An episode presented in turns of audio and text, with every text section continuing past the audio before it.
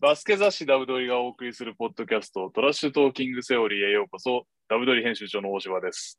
えーそして相棒はこの方、埼玉との上位対決でピリピリムードがと思いきや、ふっかちゃんとのおたむれで会場を和ま和ませました。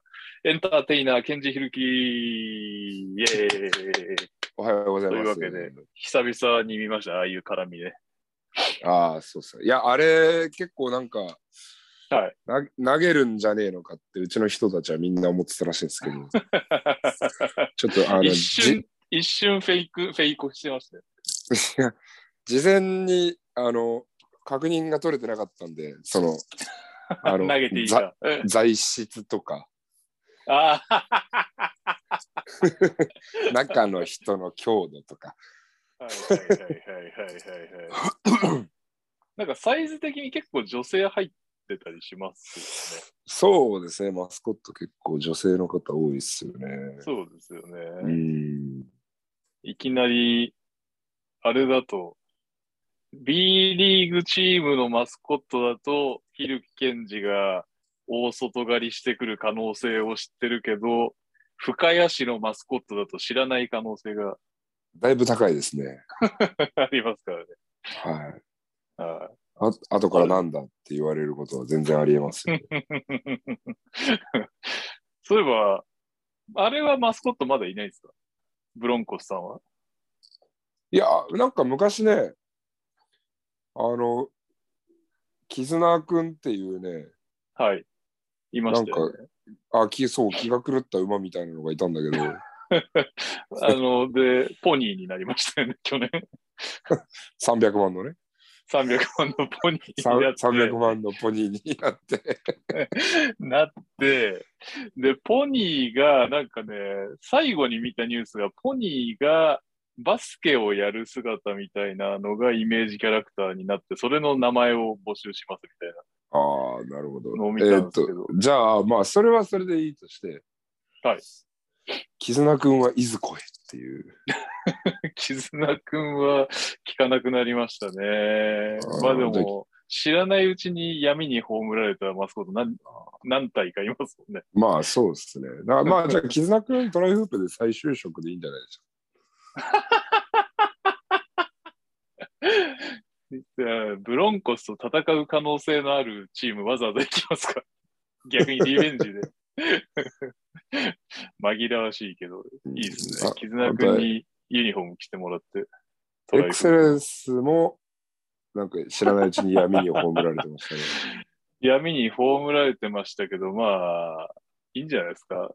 あれも、名前もテックスだったし、もうね、はいは T、TX じゃないですもんね。もはや。うん、 YX ですもんね。え、やつ、やつがなぜ葬られたかは全然ご存知ではないんですかあ僕は、し、し、なんか、微妙に知ってます。あな、あんまり表に出せない感じで。あんまり表に出せない感じですかね、多分。じゃあ、もう、あの、文字通り闇に葬りましょう。そう、闇に葬りましょう。 はい。はい。ということで、ありがとうございました、マスコットたち。お疲れ様でした。ということで。はい、ありがとうございました。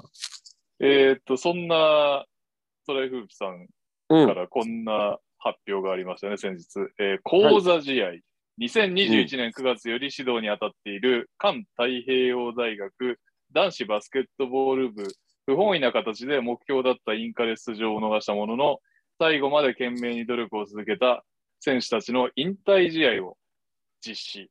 4年生にとっては最後の舞台となるこの試合、ぜひご観戦くださいということで、うん。あの、計画したいとおっしゃっていた試合、ついに決定したんですね。そうですね。まあ、めちゃくちゃ対戦相手探すのが大変だったですけど、ひ引き受けてくれ。あ、そってか。だってそうですよね。よく考えたらね。今、うんそういうモードじゃないですもんね。他の大学。そう、でも、もう僕の中でこだわりがあって、もうどうしてもインカレに出たところとやりたくて、はいはいはいはいはいはいはいはい。うんうんうんそのうちの学生たちがインカレに出るにふさわしい戦いを君たちはしたんだよっていうメッセージをちゃんうとん受け取ってほしくて。なるほどね。いいじゃないい。ですか。いやー大変でした。 まだ終わってないですけど、もう段取りつけるだけで一苦労。え、これって、えっ、と、試合の指揮も、ひるきさんとるんですかあ、取ります。おー。てか、じゃあ何 ?1 日2試合指揮を取るってことですかひるきさんそうですね。大変だな、これ。 それもそれで。うん、まあ、慣れました。はい。まあでもよかったです。あのーちょっとね、なんかあのノートを読んだ感じは同情しかない感じでしたが、そうですね。こういうスッポットライトの浴び方、いいじゃないですか。ぜひ、えーっと、すみません。日程じゃあ教えてもらっていいですかはい、えー、12月の18日の、えー、16時半からですね。なるほど。はいいで、いっすねまあ、はいあの13時からトライフープの試合がやっているので、はい。はい。まあ、講座試合は、えー、無料とはなっています。あ、そうなんですね。そうです。もう講座試合はもうお金取らないで、大学生とか、まあ、親御さんとかがみんな見に来やすいうんうんうん環境にしようかなと思って、まあ、お金儲けではないですから、まあまあそうですうね。ん、あのトライフープの試合はもうそれは金儲けですけどう、ん。うんまはあ、いとはいえね、これを聞いて、講座試合行きたいと思った人はね、ぜひぜうんひトライフープさんの試合から行ってほしいですね。うん、来てほしいですね。岡山ですね。当然、は岡い山ホームの。はい。では、あ、そうですね。宮島トンボのタンちゃん、いつも毎週ここのとこ投稿くれてます。ありがとうございます。ありがとうござコいメまンす。トこの件に関しても。よかった。頑張り続けた4年生が望む形ではなかったかもしれないけど、集大成を見せることができる場所を作ってもらえたことが、1、バスケ好きとして嬉しい。関太平洋大学の4年生の皆さんはどうか全力で頑張ってほしいですね。うとんコメントもいただいてます。ありがとうございます。毎週ね。はい、ありがとうございます。はい。というわけで、12月18日、要チェックでございます。あれなんか、TSC と B3TV にも乗るとか乗らないとかって書いてますよ。講座試合までやってくるかわかんないけそこまでは多分放送できないです ね。ど、ぜひハイライトでいいのでやっていただけると。ちょっとこれから交渉ですね。はい。はい。というわけで、えー今週のトピックです。今週のトピック、最近はほぼバスケットボールキングさんメインで やっております。勝手に。ありがとうございますありがとうございます。 えーまずは、この、あれですね、ニュースですね。インカレ、白鴎大学初優勝ですかね。おめでとうございます。おめでとうございます。すごかったですね、は試合自体も。お、見ましたか僕は、実は、試合通して見れてないんですが、あえー僕も決勝の投資では見れてないですね。はい。決勝の判定がね、まあ話題になったってことはお伝えしておきましょうう。ん、 61対58と3点差を東海が追う展開でタイムアウト明けに、大倉颯太選手にボールを預けたんですが、うん、大倉選手が、えーマークしてた相手の選手をフェイクで飛ばして、シュートを打とうとしたんですが、その相手の足がボールに当たって、なんと、まあ足なんですよ。足がボールに当たって、そのままそれが流されてスティールとなって、発行がレイアップうん、決めて万事休すということで、ファンから、いやいやいや、あれ見逃すなよみたいな話が出てはきてましたね。うん、そこで、えっ、と、アミナさんとかが、いや、うちの選手は、わざとやってないですよ、と、うん。みたいな声明をわざと出したりとか、まあ、いろいろやってましたけど、ご意見、うんお願いします、ひるきさん。 えー、 意見するのでも、これって、あれですよね。多分、インカレって、えインカレの審判ってどのレベルが吹いてるんですかいやいや、もう割と日本でトップの方がああ書そういてなんるうん、へーケースが多いな。ああ、じゃあ、学生用だからってわけでもなかったのか。うん、まあ、ビデオ判定はないですけどね。ああ、なるほどね。はい。うんまあ、ビデオ判定しちゃったら、もうあれは、キックだ。そうそう、キックボールでいいんですよね、多分。あの、なんか、ああ、キックやボール。テクニカルテクニカルだみたいな、あえっと、アンプレだみたいな話もありましたけど。うん。どうですかね。まあまあ、わざとやってたらそっちに分類されるでしょうけど、はいはいはい。わざとじゃない場合は、キックボールは、まあ、シュートモーションに入ってたのかな。あれは、ちょっとどうなんだろあーかなーモーションみたい入なってると、うな。まあ、普通にスリーポイントのファウルでいいんじゃないですかね。なるほどね。うそん。うかまあ、そりゃそうだよな。まあ、あれのね、なんかわざとわざとじゃないっていうか、まあ反射的に足伸びちゃったって、やべっつって伸ばしたって感じですよね、きっとね。なんかあの、は刹那の瞬間のなんか、恋じゃ恋、恋か恋じゃないかも非常に難しいとは思いますけど。なるほど、それで3本フリースローっていう展開もあったのか。ありえましたね。全然。いや、僕はそっちかなって思ってた派ですけど、まあ言なってるほど僕なは2回ぐらいしかそのプレー見てないんで、はい。あの、うちの選手がパッてこう見せてきたんで、これどう思います、はいとかって言って、ああ。で、これどうなったのって言ったら、いや、そのまま何もノーコールで試合終了っすみたいな。うん。ああ、そうなんだって。まあ、どうなんでしょうね。なんか、レフェリーもゲームの一部だから、ね、その、どこまで躍起になるかっていうところは考えなきゃいけないって、 まあね、せ日本で一番文句言ってる俺が言うのもなんだけど、これでもなんか初、初ですね、この、その、見逃され見逃しうん。まなんあ、かでも吹い今まちでゃってみたいなの。あったと思いますよ。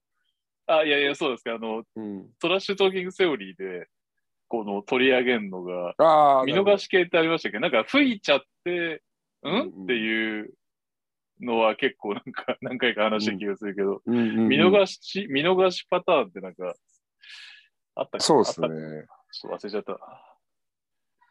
うんまあでもなかなかそうねまあでもまあやっぱり完璧ではないっていうところの証明ではありますよねなんかっうん。 ていうなんかだって変な話これをじゃあレフェリーがわざとあれを見逃していやもうこれは白鵬大学の勝ちでしょうしめしめなんて思ってるわけないじゃないです か間違いないですよね。うんっていうことであの局面だよだから多分今本人とかも相当なストレスにさらされてると思うんですよレフェリーの来るはい。はい。インカレですからねそううん。でそれを間違えてしまうことがある判定をまあそもそもその間違いかどうかっていうところのね意見とかっていうのももっとだ出し尽くされるべきでしょうけれどもはい。あのっていうことはやっぱり完璧ではないという証明にはなるじゃないですかこれだけ大事な場面でもこういうことが起きるっていうのは。うん。うん、でいうのであれば完璧ではないという前提のもとにみんなが話し合いをしていくとやっぱり健全だなとはやっぱり思いますだからうん。まあ言ってしまえば協会とかリーグとかもこんなにね別にレフェリーもミスはするんだから、こんなガチガチにね守らなくたっていいと思うわけですよ僕は、まあ、はいはいはい。なるほどね。うんうん、僕らが僕らがターンオーバーしたりシュート率が悪かったらプレータイムが少なくなるのと一緒で彼らもパフォーマンスが悪かったら割り当てが少なくなったりとか、いい試合がもらえなくなったりとか、カーディングがね、うんとかでいいんですよ。で、それまた頑張ればいいじゃないですか。うんうんうんで、評価が上がってったら、またいいカードもらえるようになるとかっていう感じでいいと思うんですけどね、そのまあもっとオ確かにープンな状態で、であのクローズドな状態で、レフェリーたちの中だけでその評価基準って絶対行われてるから。ねああ、はい。そうですね。うん、そう。だから、まあ、レフェリーたちの中ではそれはもう別にみんな分かってるでしょうけど、ああ、そこミスっちゃったねとか、まあ、レフェリーも人間だからねみたいなところは絶対あるでしょうけど、それをもっともっとこう、もっとオープンにしてあげないといつまでたっても、だ逆にだから完璧を求めちゃうのがそもそも論であれなのかなとは思いますね。うん。確かにね。前提としてね、そ審判は絶対だっう、そうてそうそういそうう。気持ちはわかりますけど、まあうねん、っていう。あのーこれね、すごくいいツイートさっき見つけ、ツイートっていうかツイートじゃねえか。これ大輝さんって方が紹介でツイートしてたんですけど、はいこれイはいンスタの、インスタのスクショっすね。えー大輝さん、白鴎大学 VS 東海大学のインカレ決勝、最後の外国人選手のプレーに対して、東海大の松崎選手の素晴らしい言葉。真剣勝負の中で起きることで、それを外側の人が批判するのはリスペクトに欠ける。戦っていた選手の言葉に目を向けてほしい。東海大のこういうところが大好きです。って書いてあって、何のこっちゃと思って見に行った見たところ、えっ、とですね、インスタだと思うんですけど、これ、うんえー最後の留学生の飛び蹴りはファールにしないとダメだろう。あれがファールになってれば東海優勝連覇だったのではって、松崎さ、松崎選手に、えー言った、えーコメントが入ってきたんですが、松崎選手本人、結果に関しては、あのプレーだけに限らず、たくさんの場面でたらればがあります。そう真です剣ね。勝負の中での判断は、試合の内容が濃くなるほど難しいですし、う勝んつ上で相手が踏んできたプロセスやチーム力に劣らなかった自分たちの責任でもあるので、えー今回の試合に対しての批判ではなくリスペクトを送ってほしいです。うん。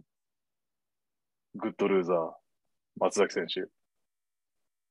いや、素晴らしいと思います。あの、も素晴らしいですねうおっしゃる通りで、はいもちろん最後のプレーで明暗が分かれるなんてことはバスケットに限らずいろんなスポーツでありますけれども、はい。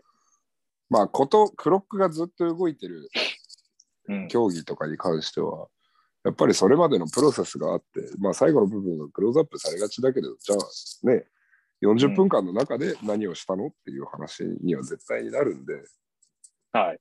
うん、その中でじゃあレフェリーがね、どれだけ影響を及ぼされ及ぼせるかって言ったら、ね、ほんのもう数パーセントだと思うんですよ。うん。うん、なんで、まあまあまあ、それは松崎選手の言ってることはとってもごもっともだし、まあ大学4年生、4年生ですか何年生ですか大学、今、また4かな。河村選手1個ですよね。ああ、なるほど。まあ大学生でその言葉が出てくるのは、やっぱり東海のチームカルチャーをすご3くか何か三か表して四るかなと思いますね。な。はい。うん、あれ素晴らしいです。ごめんなさい。3年生だったらごめんなさい。あらあ ら。いや、もうだったらなおのことですね。また来はい年そうにです期待が持てますね。確かに。うん。どっちでしょう。今度調べておきます。ということで、はい、うんそんなインカレ話題になりましたが、まあ、改めてね、白鵬大学おめでとうございおめでとうございまます。す。えー、ということで、続いての話題です。オはいールスターゲーム2022 in 沖縄。まあ、しょうがないですね。毎週オールスターの季節ですからね。毎週話題はありますよ、ゆうきさん。うん。えー SNS 投票で最後の一枠が決まりました。B ブラック、田中大輝選手。B ホワイト、並里成人選うん手。ということだったんですけど、実はですね、最多得票がアンソニー・マクヘンリー選手だったということで、えー琉球に9シーズンいて、最多得票得票だし、外国籍の人数オーバーしてるけど、特別枠で出てもらいましょうということになったそうです。うおめでん、とうございます。おめでとう粋。な計らいですね。なんかあんまりこういう規定外のことやらないイメージの B リーグですけど、これは粋な感じがしますね。そうですね。いいと思います。あの、うん。オールスターだし、いいんじゃないでしょう か。確かにオールスターだし。そうですよね。うん、はい。おめでとうござないます。んかこれあれでしょというだわっけでて、この、粋な計らいって言ってる横で、不平を漏らしてる人たちがいるんでしょ いるんすかいるんだよ、これね。結構ね、あの、マわジーでわー言う、まあ、わーわー言わ れてる。まあまあまあ。どどういう意見なんですかあだから結局自分が推してるチームや選手の子たちははい何か特別なあれがなかったのにっていうようなこと、まああとはそのマルジールで。ルール1個曲げちゃうと結局その後も雪だるま式に曲げなきゃいけないんじゃないのみたいなそういう話はいはいはいはい。をちらほらとは聞いてますけれどもまあそんなそうなんだ。 知らなかったうん。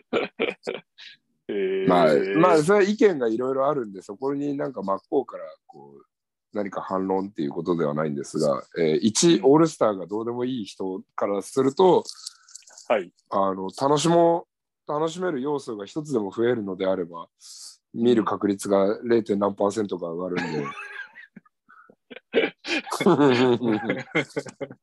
見ないんだけどっていうやつです。なんであのまあまあみんなそんな閣下なさんなっていうふうにはちょっと思いますね。 あ、そうですね。全く逆に、そっか、俺は粋だなと、なんか、のんきに思ってたのは、俺があんまり興味ないからなのか。なる ほどね。はい。そうです。はいございましたが。うん、えー、オールスターゲームね、ひるきさんが見る日は来るのだろうかということで。 続きまして、えーはツイツイッタープロフィールで自らジャパンズジャーニーマンを名乗る男、ジャマール・ソープ。ついに16チーム目が決まりました。アルティーリ千葉と契約です。おめでとうございます。うんおめでとうござ います。まあ、ただちょっと悲しいことはあの、ワース・スミス選手が室外骨を脱臼したということで、まあ、4週間ぐらいア,、ウトということで、うんまあ、その間の代打ということで。ってことはは、またもう1チーム、2チーム、今シーズン中に行くの、20チームぐらいは、ね、なんか乗せて引退しそうですね。総分も37分ありえまですけどね。ありえますよね。前人未到のね。はい。いやいやい や。まあ本気出してくる、本気出してくれって変変ですけど、全力プレーが持ち味ですからね、ソープの場合はね。うん。短い間でもインパクトを残してくれるでしょはい。う。はい。というわけで、えー続きまして、八村塁選手の話題ですね。はい。あのートレーニングキャンプから個人的理由ってことでずっと休んでて、まあ、チームから長期離脱して、ようやく最近練習に復帰しましたよみたいな話になってましたが、はい。えーウィザーズのチームメイトたちに八村塁モデルの G ショックを配ったというのありがましたね話題になってましたね。はいはい。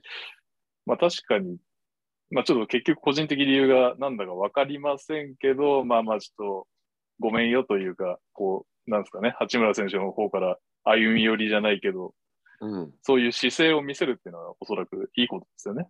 そうですね。はうんい。なんか結構素直に喜んで選手が記者会見に G 職 つけてきたりしてたので、微笑ましい感じもありましたし。あの G ショックめっちゃかっこよくないですかあ、マジですか俺、八村、八村選手モデルの G ショック、しかも、シギニチャーモデル2つ目とか書いてあったので、デザインもよく見えてないんだよあなんかね、黒ベースでな。はい。ゴールドがこうちょっと散りばめられてるというか、かあ、っこいいんですよ。本当だ。っていうか、すごいっすね。へえ。あ、こんな G ショックあったんだ。そう、なんか G ショックらしからぬ。あ、これが第2弾なんだ。あ、第2弾、色いいっすね。銅っぽい色ですね。うん。金っていうか。なるほど。うーん。あ、なるほど。そうなんです。というわけで、あ、在庫希少って書いてあるんで、ご注文お早めにだそうです。 このショップだけかもしれないけど。4万7000円、380円で買えるようでございます。ヨドバシカメラ。はい。あれひるきさんって時計してます時計はしますよ。何持ってんですかいや、なんか最近は、最近はタグホイヤーのやつをずっとつけてますけど、あんまり詳しいわけじゃなくて、おーいいじゃないですか、タグホイヤー。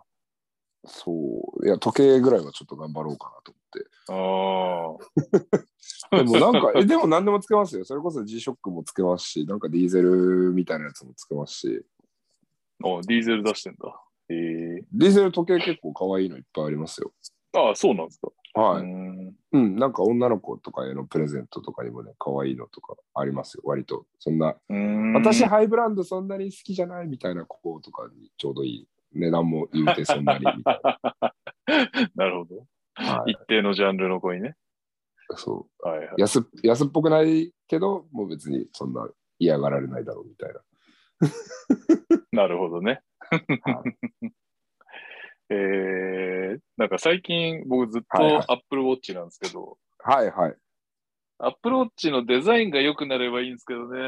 やっぱなんか、今なんか、アップルウォッチのあれでしょその、ハイブランドのバンドとか売ってるでしょああ、バンドね。はいはい。そう、なんかあれで自分でコーディネートしてくださいみたいな。いや、僕アップルウォッチ実はデビューしてないんですけど、 Apple Watch 僕ダイエットのために買って、結は局、なんか、あの、なんでしたっけ、電子マネーで使いやすいからずっと使い続けちゃってるんですけど。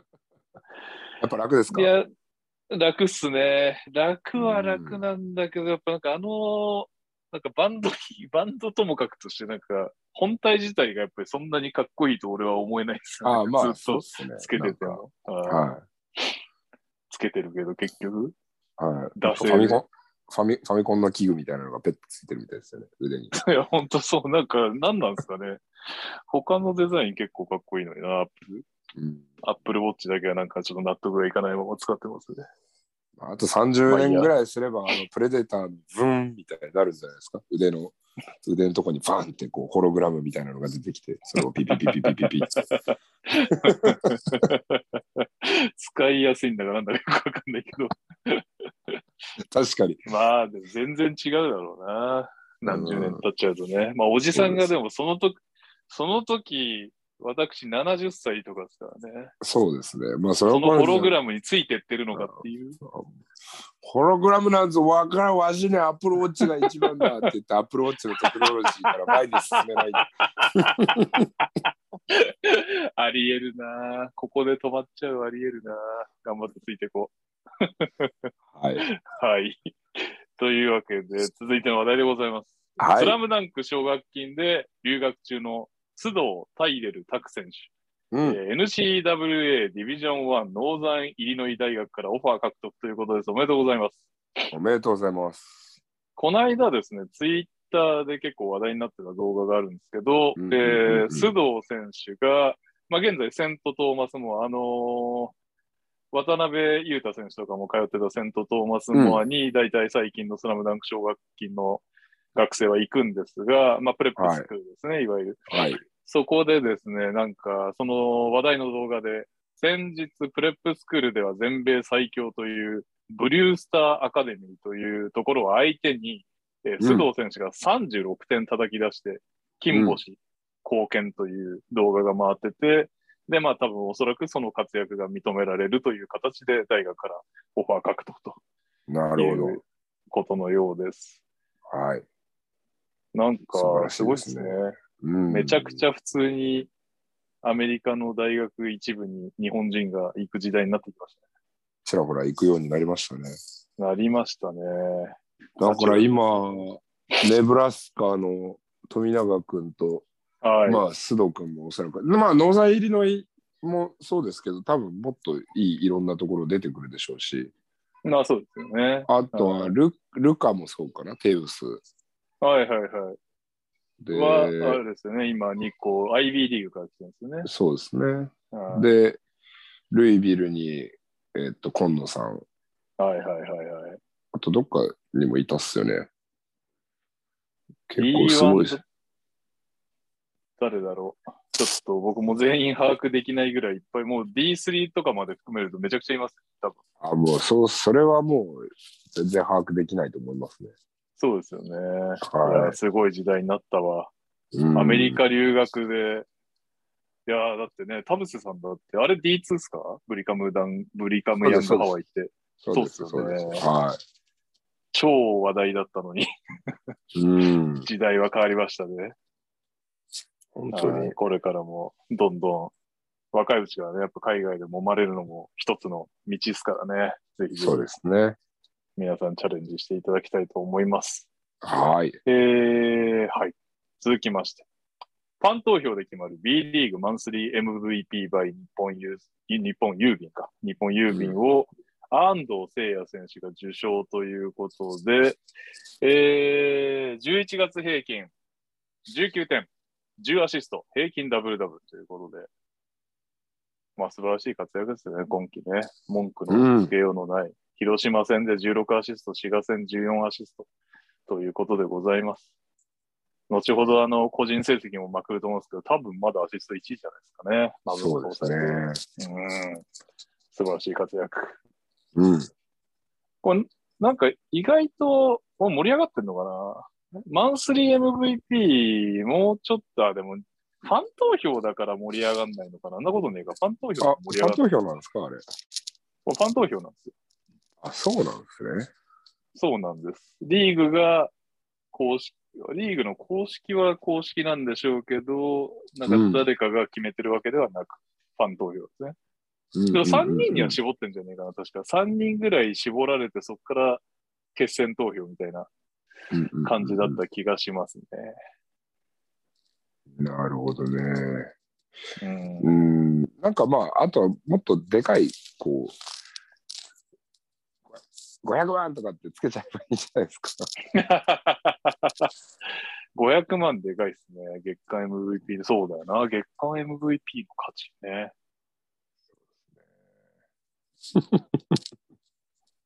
ね。構ね、なんか、オールスターとかもそうだけど、なんか、アメリカとかだとインセンティブに乗ってきたりしますよねうんうんうんうんうんうん。そうですね。ありますね。。そういう世界も来るのでしょうか、日本もね。あるんでしょうかね。気になりますね。ファン投票だからな。あでもオールスターもファン投票だからいいのか。うんまあ、ファン投票集められるってことは、まあ、スター選手じゃスター選手ですもんね。そうですちょっと考えようによっては。うんまあいいのかえ、でも本当ですかなんかファン投票とかだったら、もっと変なやつが選ばれたって、なんでお前みたいな感じになりかねないですけどね。ああ、そっか。もともと絞ってあるのか。そうです。このマンスリー MVP に対しては絞ってありますね。そうだよね。じゃないと絶対、わお前試合出てねえだろみたいなやつと か、選ばれますからね、日本は。ありえますようね。ん。あれ、確か、それこそ田臥さんも怪我で全然出なかった時にオールスター選ばれたりとかしてましたよ。あーありましたね。ありましたよね。まあ、そういうことが起こり、得るっちゃ起こり得ますよね。ですね。ははい。い。はい。まあ、そのうち宣伝されていくでしょうう。ん、えー、続きまして。広島ドラゴンフライズが学生4選手との契約を発表。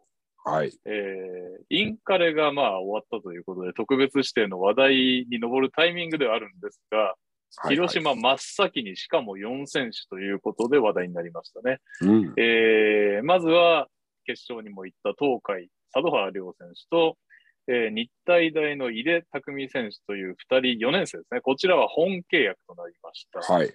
はい。そして特別指定に中央大3年、渡辺龍選手、大東文化大3年、中村拓人選手ということで、うん計4人ロスター入りということで、まあ、そうですね。こ、この季節から取れるって計算して枠を空けとくみたいな考え方も取れるっていうことですね。B のチーム。そうですね。まあ一応特使は特使で、また枠が違うんですけど。あ、そっかそっか。うんあれ、特使って何人取れるんですか二人 ?2 人まで取れるんですね。うんなるほどね。でもまあある程度は計算しないときついでしょうね。そうですよね。うん。うん、佐藤原選手、プロでも頑張ってほしいな。守れれば、そうですね。うん。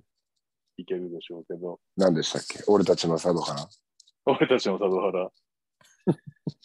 やっぱああいう、あの手の選手がね、プロでも活躍してくるとちょっと心強いという感じありますよねうんうんうんうんそうでか、すもなねん。か、はい。期待大です。今度取り上げましょう。はい。広島そうですねはい。えー、そして、実はですね、あ、順位表の話をしようと今から思ってるんですが、はい。結構すごかったんですよ、先週末。なんと、うん。秋田、アルバルクに連勝、琉球、宇都宮に連勝、うん。群馬、信州に連勝と結構星を伸ばしたチームがありましたので、順位表を振り返ろうと思います。えー、東地区ですけど、1位、千葉ゼ千葉ジェッツ、川崎ブレイブサンダース、サンロッカーズ、渋谷、落ちません。14勝4敗です、この3チーム。うん。えー、そしてなんとですね、4位に秋田が入ってきましたよ。秋田、うんノーザンハピネッツ、アルバルク、東京、宇都宮ブレックスが11勝7敗はい。で、タイ。で、えっ、と、7位に群馬、クレイン・サンダース10勝8敗ということで、く群馬もね、ついに伸ばしてきましたね。うん。ということで、戻ってきましたね今年はまだ、まあ、上位3チームがどこまでつくかわかんないですけど、かなりまたワイルドカード争い含めて面白いことになってきそうですね。そうですね。だからまあ現時点でいくと、もうワイルドカードが、えー、秋田、アルバルク、ブレックス、えー、名古屋はでい。争ってるってことですよね。まあそうですね。それをいいワンゲーム差で群馬と広島が追っかけている。はい。いやー、これはちょっと目が離せないですね。目が離せないですね。うん。うん。素晴らしい。うん。なかなかね、やっぱりこういう実力拮抗したリーグってやろうとしてもやれなかったりしますからね、今年は本当にいい感じにどこが優勝するかわかんないというそうです素晴。ねらしい展開だと、うんはい、思います。えー、じゃあ西地区ですね。言ってなかった。うん。 1位琉球、すごいですね。15勝3敗しかしてません、まだ。えーそして、島根12勝6敗、シーホース12勝6敗で並んでて、次続いて名古屋11勝7敗、広島10勝8敗、新州9勝9敗うんと。なっております。えー、B2 です。B2 はですね、まあまあ動きなかったんですけど、香川が福岡に連勝、西宮が名古屋に連敗ということで、香川は再び西地区、単独1位に戻りましたね。はい。えー東地区は相変わらずです。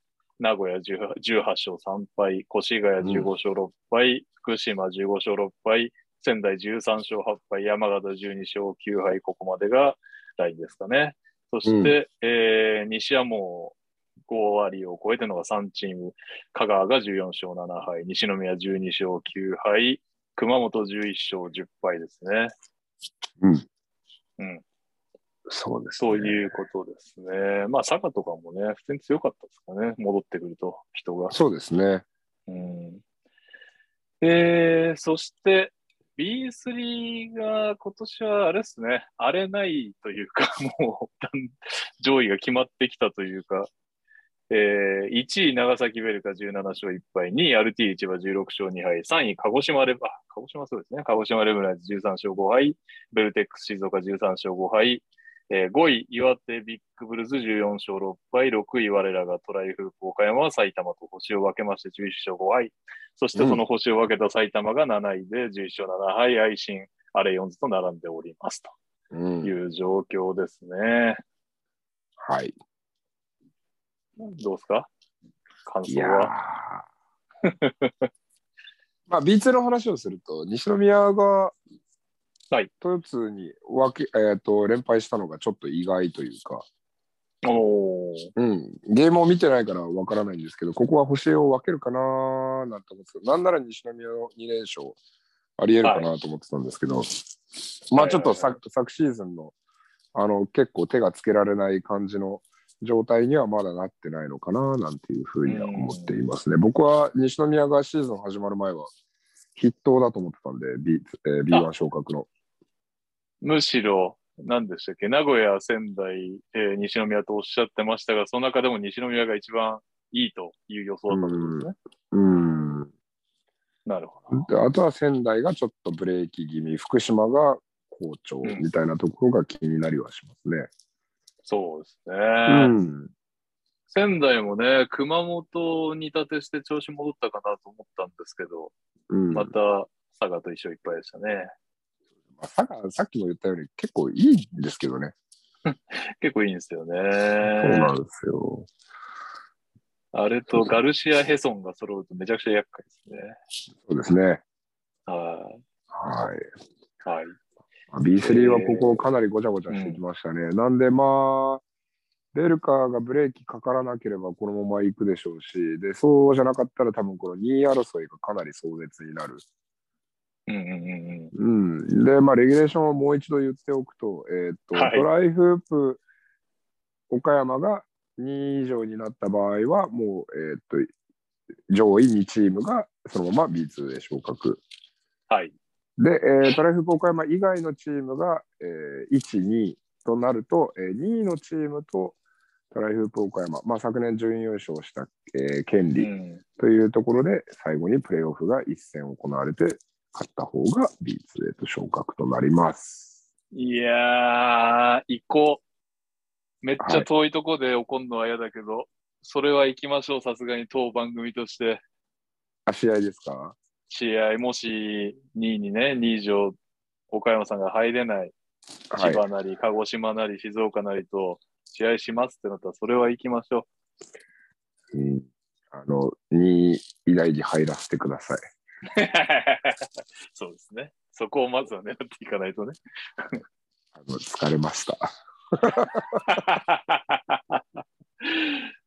そっか、しかもまだ、あれですよね。2試合足りてないから。ん ?2 試合そうです、そうです。開幕戦が、えーコロナの影響でなくなったのでそ、うですよね。はい。はいうん。というところですね。頑張ってください。長、はい長丁場ですが。はい。いえいえ。えーっと、先ほど、安藤聖也選手の話題がありましたので、個人スタッツの。えー今日は個人スタッツを見て、えートピック最後にしたいと思います。はいえー B1 平均得点、第1位は誰でしょ B1 平均得点、うん誰です かうニック・ファジーカス。息が長い。我々の。 23.2点。スリーポイントの最初の方全然入ってなかったので、もはや37.9%あるらしいです。あすごいですね。さすがっすね。えーっと、10位以内は、まあ、キカがファジーカス選手だけか。で、他はもう全部外国籍ですね。ファジーカうんス、トラビス、ソコ、ロング、マカル、ニュービル、えートレイ・ジョーンズ、ロスコアレン、ハーパうんー、グリーンと。うなっん、てます。で、日本人、帰化選手以外だと、岡田選手がまだ16試合やって平均18.4点、立派なもんですね。うん。うん。という感じになってますね。そして、はい。安藤選手は15.7点ですね、MVP うん。月間。はい。えー、続きまして、えーリバウンド、はい。誰でしょう わかんないですよね、これ。ジョシュ・スコット。えー、3位ですね。ジョシュ・スコットも10.8リバウンドしてますね。えー一位千葉ジョン・ジョンムーニー選手。あー。あ、ムーニー選手なんですね。はいはい。そうですね。まあ、あいいなんか千葉も結構いい外国籍取ってきますよね。まちゃんとあ、そうですね。はうんい。ちゃんと。ちゃんとはい。外さないイメージがあります、うんうんうんうん。えーっと、6人2桁リバウンドですね。ハレルソン、トラビス、サイズ、スコット、クーリー、ムーニー。うん。そしてクーリーはね、リバウンド王常連ですけど、11.2ということで、0.2個差、0.2本差ということで競ってますね。うんうんうん。はい。えーそして、アシスト。うん。なんとさっき、安藤聖也選手が1位でしょうと言ったけど、うん今節終わったらマブンガ選手に変わってましたね。7.1。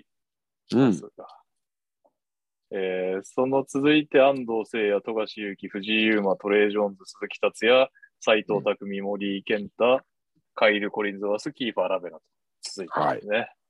キーファーすごいですね。ベンチから出てきて平均5.3。あ、森井選手もそうだ。ベンチから出てきて5.7。これはなかなかね、まあ、一時の横浜も滋賀もめちゃくちゃ勝ってるわけではないですけど、ベンチでこれだけゲーム作れるってのはまあいいですよね。いいですね。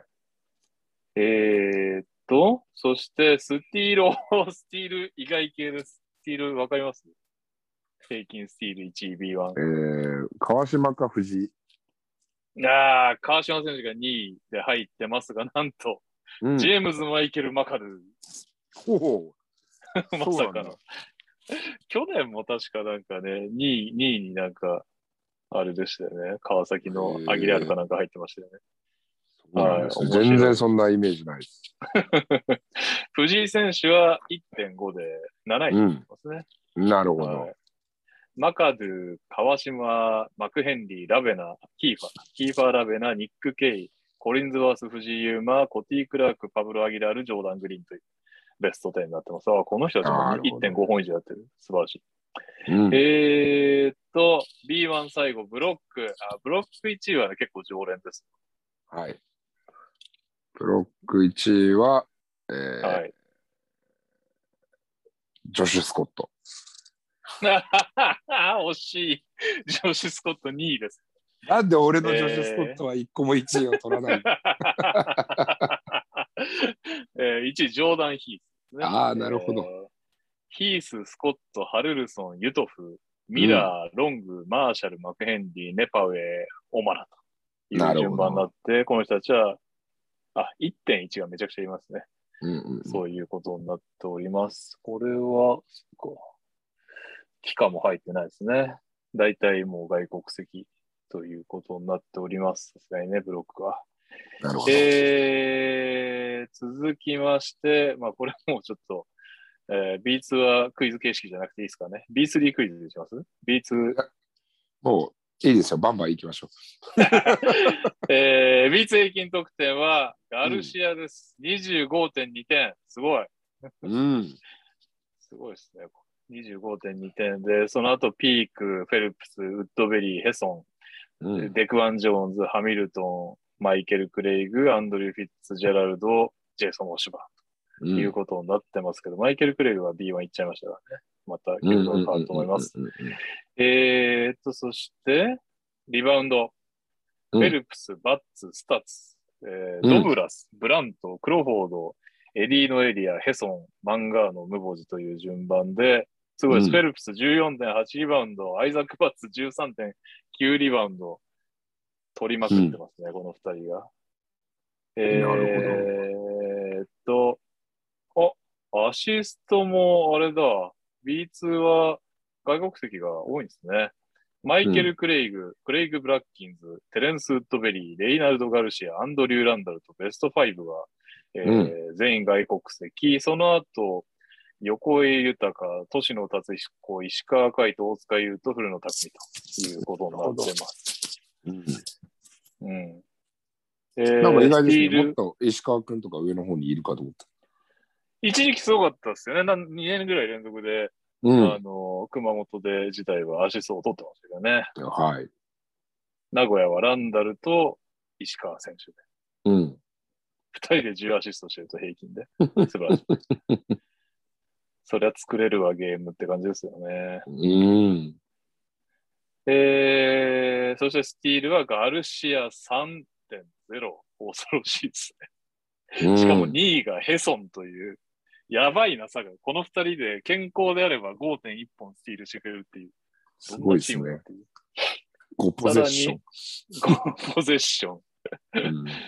で、さらに3位、4位も両方名古屋ですね。サガサガ名古屋名古屋ってきてますね、これ。アンドリュー・ランダム、ジェレミー・ジョーンズ。うーん。うんなるほなるど。ほどね。まあそんなスティールランキング。ブロックを、ブロック仙台メイン生1.6、イエーイって感じですね。ブロックもまあ、まあまあまあまあ、そんなに驚きならないですね。メイン戦、ムボジ、ローソン、ウォシュバーン、マンガーのクエリ、ビバリ、ヘソン、バーレうル、んサンチェス。なるほどで。しょうねというベスト10でございます。はい。はい。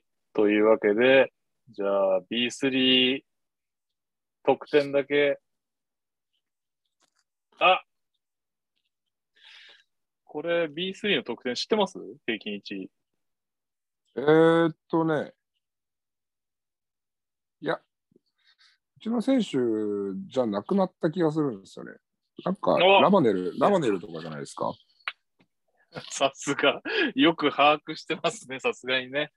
うなんと、そうなんです。ダベネルが23.3。うんクリストファー・オリビエ・フロム岡山22.8点。すごいですね。オリビエ、俺が見た試合はあんまり活躍しなかったけどな。うんうんうんうんうん。まあでもすごいですね。す多ごい分得点ですね 20, 20分ぐらいしか出てないですからね、オリビエ君。 25.1分、22.8点。すごいペースで取ってますね。うん。うん。すごいんですよ。はい。 すごいんですよ。はえーっと、じゃあ B3 ちょっとトップの方だけい。見てみもまうすトか。ップ、トップ3にしましょトップ3。えーイヴァン・ラベネル、クリストファー・オリビエ、チャンセラー・ゲッティう。うん。もう顔が浮かんでないですけど、トヨタ合成ということで、はい22.5点。はい。えー、リバウンド、うん。トップ3、1位、ジェイス・ジョンソン、岐阜、15.1リバウンド、はい。強い。そしてトヨタ合成、チャンセラー・ゲッティーズ12.8、埼玉、うんライアン・ワトキンス12.5。うん。ワトキンスね、活躍しますよね。そうですね。頑張ってますね。はい。てか、ゲッティーズってすごいな。スタッツ見ると。アシスト、ゲッティーズ、トヨタ合成1位。えー、アルティリ千葉、おお、アルティリ千葉、杉本2位。うんそして埼玉、長島3位といううん。順番でございます。はえい。ー、あ、パーマー君、5.0で4位にいますね。あ、本当ですか。うんあ、いいですあねー。それも。なんかうちの選手、やっぱラランキング入って入ってこないんで、みんな。あの、確か20にね。はいプレータイムがもう、多分うちが一番分散してるんで、はいはいはい。全そういう全チ理ー由ムのね。中で。そうそうそう。はい少ないんですよ。なるほど。はい。外国人でも24分から27、8分ぐらいかな。あうーん日本人とかはもう割と10 15分から20分の間でいろいろ行き来しますし。はいはいはい。うん。ちなみになんですけど、はいス。ティールもランランクインしてます。うちの選手ですか。 6。位。はい。はい6位、若狭選手ですね。ああ、なるほど。そうですうんはい。ちなみに、えーマット・ボーンズ選手が2.6ス2.6スティール。さすが。いいです1ね。位というね。この最後、ブロックが、あブロック来ました。10、は岡フロム岡山1.5、はいブロック1位。あ、すごい。はい。そして、エヴァンス、ニック・エヴァンス、山口1.4、クリスチャン・カニンガム1.3、うん。鹿児島。という個人スタッツでございました。はい。そうですね。今言った通り、あれですね。まあ、個人スタッツ素晴らしいんですけど、ミニッツもね、見ると、また、おっていう選手がいるかもしれないですね。そうですね。はい。というわけで、えー今週のトピックは以上となります。次はピックアップゲームのコーナーです。はい。 So Experience Presents Pick Up Game 友人や家族への贈り物探しにお困りの方へ So Experience のギフトはきっかけのギフトです例えばゆっくり休んでほしいパートナーに個室スパエステチケットを結婚したての友人夫婦に何百ものコースから2人でできる体験が選べる4-2ギフトをこんな時でもお出かけしたい子供がいる友人に公園で役立つグッズがお取り寄せできるパークライフギフトをさまざまな贈り物の用途に合わせて体験ギフトお取り寄せギフトカスタムオーダーのギフトをラインナップ3000円台から5万円台まで幅広い予算に対応した50種類の商品があります一度はやってみたかったことこんな機会がなければできなかったこと総エクスペリエンスのギフトを送って実現してもらいましょ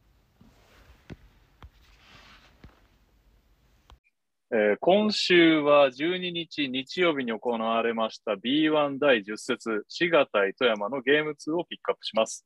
はい。えーまあ、滋賀はですね、開幕からロケットスタートだったんですけど、10月末頃から調子を落としまして、8連敗で今節を迎えました。うん。で、一方の富山はですね、逆に開幕8連敗とスロースタートだったんですけど、は大い。阪に勝利してから4勝4敗と少し調子を取り戻して今節に臨んだということで、えーうん好対照なチーム状況の2チームでございました。そうですね。はい。えー富山の方はジョシュ・スミス、晴山欠場、滋賀、ルイス・ギルトーレスヘッドコーチが海外と小分けで不在ということで、うんえー滋賀の方は前節、今節と安田アシスタントコーチが指揮を取っています。うんえ。ー土曜に行われたゲーム1は107対102というハイスコアの展開で富山が勝ちました。はいジュリアン・マブンが37点、ブライス・ジョンソン25点はともにシーズンハイ。また、えー今シーズン吹き荒れてるフィリピーノ旋風ですね。中心人物が両チームにいるのも面白いということで、そ滋うで賀すキーね。ファー・ラベナ、前日は8.9アシスト、2スティール。富山ドワイト・ラモスが18.5リバウンドを記録ということでございました。そして迎えた日曜、ピックアップするゲームですが、両チームともにスタメン入れ替わりなし。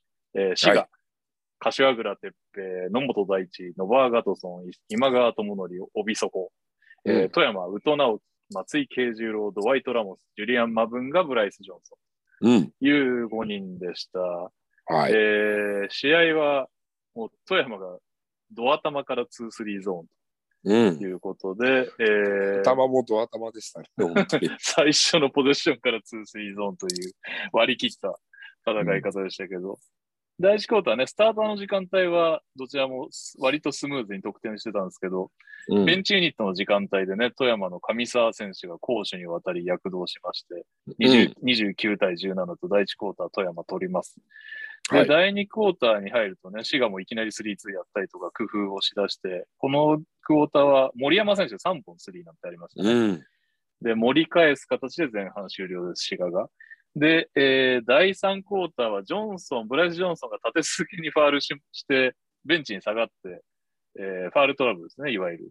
これは滋賀にチャンス到来かと思ったんですけど、うんまあ、結構、う宇都選手がディフェンスのギアを入れまくったりとかですね。うんマブンガ選手も休ませてる間に、えーラモス、宇都、アメ谷、KJ、小野というスモールをやってオールコートプレスやったりと、うんまあ、マブンガ、マブンガ選手の休みを与えたりなんかもしながら、えーやり過ごします。はい。で、第4クォーター早々、まあ、柏倉選手の推理5点差ぐらいまで詰め寄って、ってやってるんですけど、結構ね、この時間帯、マブンガをオフゴールで使って、ラモスハンドラーみたいなうんのうで、んうんうんラモスドライブ、小野にキックアウト、2連続スリーみたいなうんのがあったりして、ペースをなかなか滋賀に譲らない富山。うんで、えーっと、5分切ったあたりからジョンソン戻すんですけど、またジョンソンファウルでいなくなります。うんで、えーっと、最後ですね、滋賀の、今度は最後の時間だ、滋賀のプレスが効いて、残り25秒1点差までは詰め寄りましたね。うんえーただ、あのードッジボールだっていう判定が富山に転んだりとか、まあ、本当に僅差な感じで、えー富山に軍配が上がったというようなそうですね感じでした。はい最終スコア95対90。富山は連勝となりました。えー個人札ですが、勝った富山は松井慶次郎19点をヒット、うん小野龍門、ブライス・ジョンソン、ドワイト・ラモス、ジュリアン・マブンガ、上沢俊樹と6人2桁得点。うんえーで、ドワイト・ラモス10アシストは B リーグでのキャリアハイと。うんえーっと、負けた滋賀は、帯底20点を筆頭に森山直人、ノバー・ガトソン、キーファー・ラベナ、柏倉哲平と5人2桁得点という試合でございました。いかがだったでしょうか、ゆきさん。いやーもうこの試合はもうドドワイト・ラモスに尽きるんじゃないでしょうかね。おー素晴らしかったですよね。いいっすね。やっぱりそこですか。この試合に関して言えば素晴らしかったですね。まあ富山の試合は他のゲームとかも投資ではないですけどちょろちょろ見てはいたんですけどその時は割とちょっと消えちゃってるなってイメージがあったんですけどこの試合に関してはあ素そう晴なんらでしすねかったですね。うん、うん、あとイケメンイケメンっすね。 いやもう神は二物をお与えになりましたを地で言ってるっすよね。確かに、かっこいい 本。当に。 まあでもやっぱフィジカルが強いんで、うん、結構体がぶれないですし、まあ、シュートまで持ってけるのはやっぱ強いですよね。うん。うん、やっぱまずはそこ。うん一番、かな一とは番目立ったのは思そいまこですすねね。はういんでまあ、スリーポイントとかも5の0で、これだけのスタッツなんで、確かに。てうか、んスリーがね、今26.8%らしいんですけど、ここ入ってきたら、なんかね、フィリピン時代だかのスタッツはいいらしいんですね、スリーポイント。ちょっとビーなるルほど出てないですけど。はいはいはい。そこが入ってくると、さらにランクアップしますよね。うん、そうですね。あとは、まあ、上沢選手が良かったですね。確かに。うん、かなり。まあ、去年から僕いいなと思ってたんですけど、去年は全然プレータイムがなくて、うんうんうん。なるほえちょろっと出てきては何かすごい才能の片りを見せつけては試合が終わるっていうケースが多かったんで、去年 は。ど。はいはいはいはいはい。まあまあ。なのでえ今今年年はルー、キーでしたっけ、上沢選手って。ですかね、去年が特使ですかね。うん。うん。確かなにのでプレ、プレータイムがえ与えられていいんじゃないでしょうかね。まあ、あの、このゲームに関して言えば、えっと、どうしてもやっぱりインサイドの駒が少ないっていうのもあったので、えっと、小野小野選手が4番をやってるっていう時間帯が多かったんですよ。うんはいでまあ小野選手が、えっとまあ、数字以上におそらくゲームに対していい影響を及ぼしてるなというのが僕の意見です。うんすごく落ち着いてましたしはい。はい。あのスマートにバスケットしてたと思いますね。あの13分の5って別にフィールドゴールパーセンテージとしてはそんなに素晴らしいわけではないですけれども。うんうんうんうん。かなり存在感は僕は大きかったなというふうに思ってます。なるほどね。はい。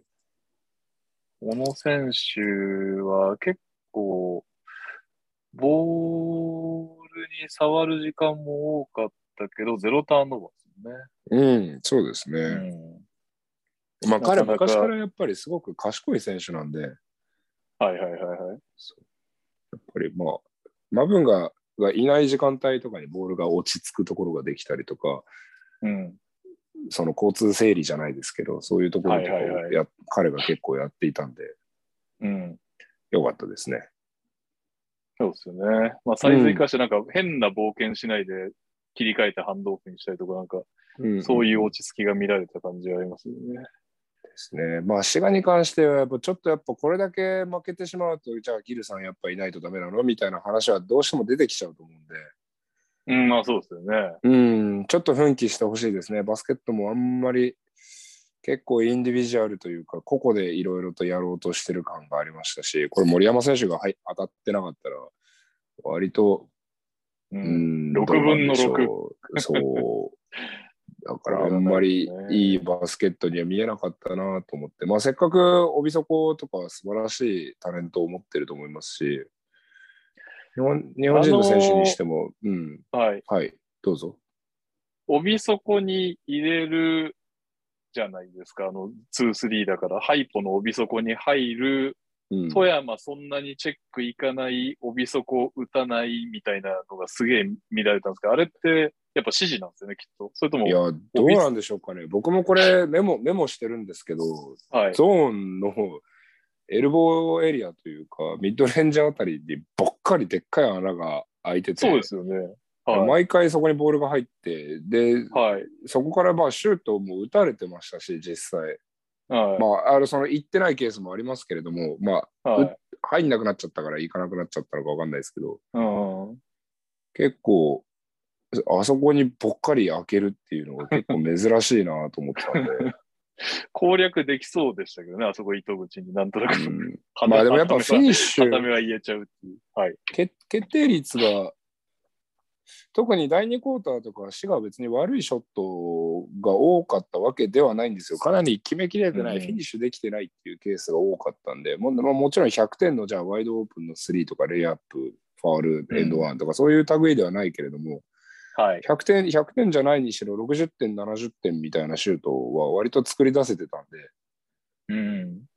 だからそこはやっぱ決めきれてないのが結構あ富山にペースを握られたかなとは思ってますね。うんなるほどね。あと富山はもう後半入ってから一生ゾーンやってましたね。一生ゾーンでしたね。はいなんか途中でちょっと面白いのが入ったのはこれスイッチが多めのプレーだったのかマッチアップゾーンだったのかちょっとなんかこれよくわかんないなと思ってまあわざわざ見直すのもどうかなと思ったからまあいっかと思ってマッチアップゾーンなのかな、スイッチなのかなみたいなタイミングはいはがいはい3クォーターであったんですよ。はいはいはい。そうそれまあそういうのを紐解くのがお前の仕事だろうやれよっていう話かもしれないけ どリスナーからしたらなんでぽそれっぽいのがあったんだよなみたいなコメントしてんだよって感じかもしれないけど確かに。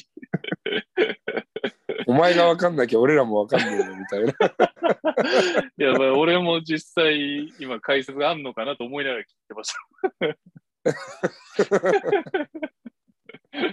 ないですうん今回はないです今回はないです。ね、時間の許す限りということで。はいすいませんちょっとあの今週はいや、えー収録が火曜日なので火曜日の朝ですのでそうですよね。バタバもうタ試合終わっみて割とすぐですよね。はい。はい、という言い訳でございますね。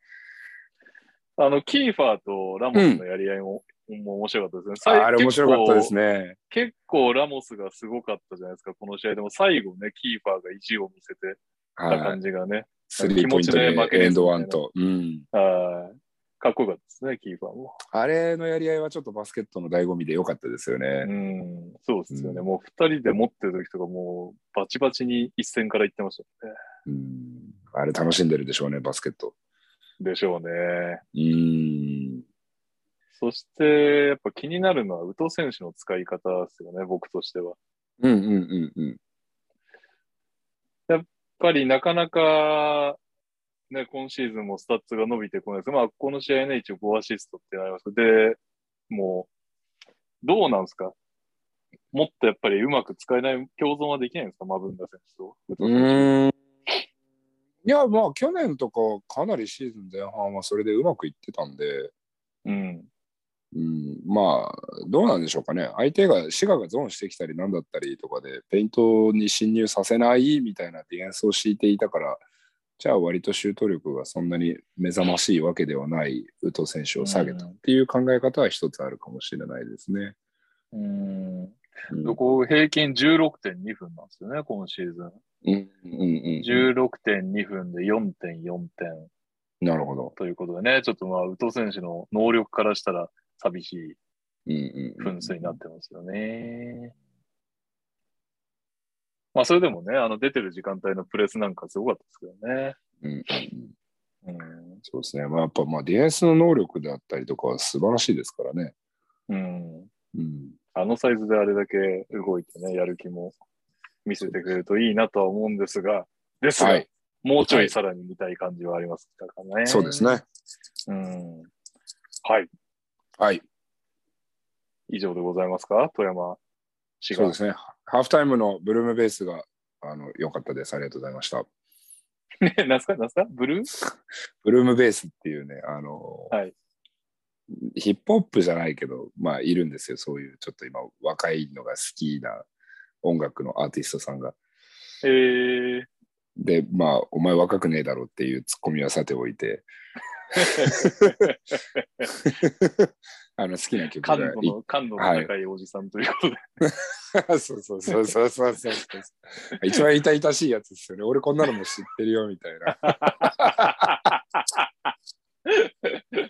いやーもう近いですよ。はいあの絵文字とか使って若ぶっちゃうのをもうその日はすぐそこまで来てますよ。まるでキャバクラ城にしつこくするおじさんかのように。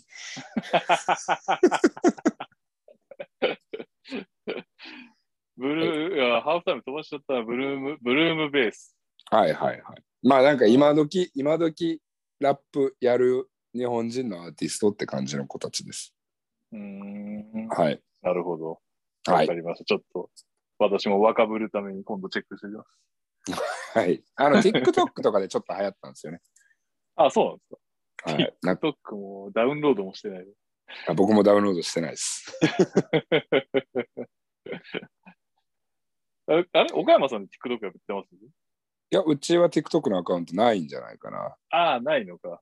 な。はい。あったら絶対、あれですよね。ネタにっていうか、もう毎日取られてますよね、日々さん。ああ、そうでしょうね。やっぱり僕でも言ってカメラ気づいてなかったらめちゃくちゃ真面目にしてますからね。はいはいはいやるよってなんないとね。そうですね。はい。はい。そんなわけで、最後何の話だったかわかりませんけど、本は日いのピックアップゲームのコーナーでございました。はい、ありがとうございました。えーありがとうございました。というわけで、あの、次週の注目カード、また決めないパターンできちゃいましたけど、はい。週末結構いい試合ありまして、うんあ水曜もちなみに試合あるんですが、一応週末のカードが千葉対川崎、三河対宇都宮、渋谷対琉球ということで、どれもまあ面白そうだなとは思ったんですが、あとね、水曜にね、宇都宮対秋田っていうのもありますね。あと三河対名古屋、東京うん対渋谷か。うんうんうんうんそろそろ千葉、川崎とかやっときますか ?1 位対決。もしくは渋谷、琉球も東1位対西1位ですけど。うん。うん。そうですねそれ。ああ、まあ他に先週ま、先週が宇都宮でしたっけあ、そうですね。宇都宮やったばっかっていう。宇都宮、秋田がこのカードは気になるけどな。うん。うん。うん。宇都宮、秋田、行きますじゃあ、今回は、はい。ちょっと、大島さんに選んでもらいましょう。僕は、どれでも、どれでも、いや、結構面白そうなカードいっぱいあるな。いや、そうなんですよ。今週末ね、あ水曜と週末楽しみですよね。うん。三河、名古屋とかも面白そうだし、いや、それも気になるんですよね。三河、名古屋ね。うん。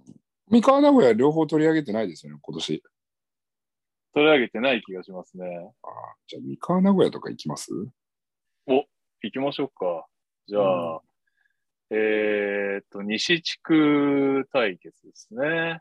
はい。愛知ダービーです。はい。3位、12勝6敗、シーホース三河対4位、11勝7敗の名古屋ダイヤモンドドルフィンズ。うん。行きましょうか。はい。はい。えー、というわけで、えーっと、この試合水曜ですね。いつもと違うので皆さんお間違いなく、ぜひね、皆さんもご視聴いただいた上で、我々のお話聞聞くというかね、投稿も、あのー次節の注目カードとかね、ピックアップゲームも投稿お待ちしてますので、ぜひぜひはいよろしくお願い、ぜはひいはいします。えーこの番組では各コーナーのスポンサー様を募集中です。ご興味ある企業様、ツイッターでご連絡ください。そして、はただいま申しました通り聞いてくださっている皆様、ご意見ご感想はツイッターでハッシュタグトラッシュトーキングセオリーでお願いします。今週投稿多かったですね、でも。今週投稿多かった上に DM でも来てるんで、忘れないうちに DM のやつやってもいいですかはい、どうぞ。えー早朝収録お疲れ様です。ダブアツと申します。以前、島根対大阪のピックアップゲームに長文を投稿し、ひるきさんに、長えから直接出て喋りなさいと言われたものです。その説は失礼しました。えー次の機会には反省を生かしてダブドリ関東インタビュー並みの分量で投稿を作成しようと考えております。 もうわざとじゃん、えーもう。話は変わりまして、先日仕事の関係で鳥取市から岡山市に伺うことがありました。お、なるほど。えー岡山駅近くのイオンには、岡山拠点のプロスポーツチームのサインが並び、ひるきさんのサインも発見しました。えーえーまた、岡山市にはなかなか行かないので街を歩いてみましたが、地下街はあるし、街並み綺麗だし、かなり都会でびっくりしました。